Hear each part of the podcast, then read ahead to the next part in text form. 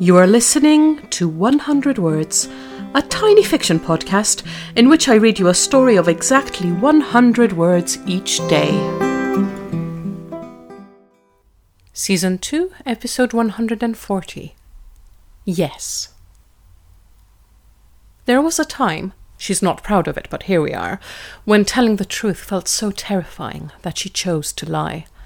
She found herself digging a hole deeper and deeper, thinking it was an escape tunnel, and then discovering she was actually burying herself alive.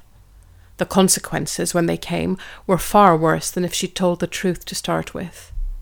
Now she's standing there again with a decision before her.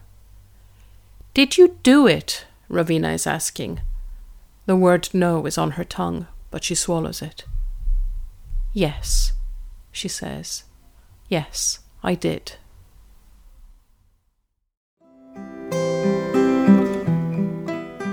Thank you for listening to 100 Words. This podcast is written and produced by Marilisa Valtazano. If you enjoyed today's story, why not share it with a friend?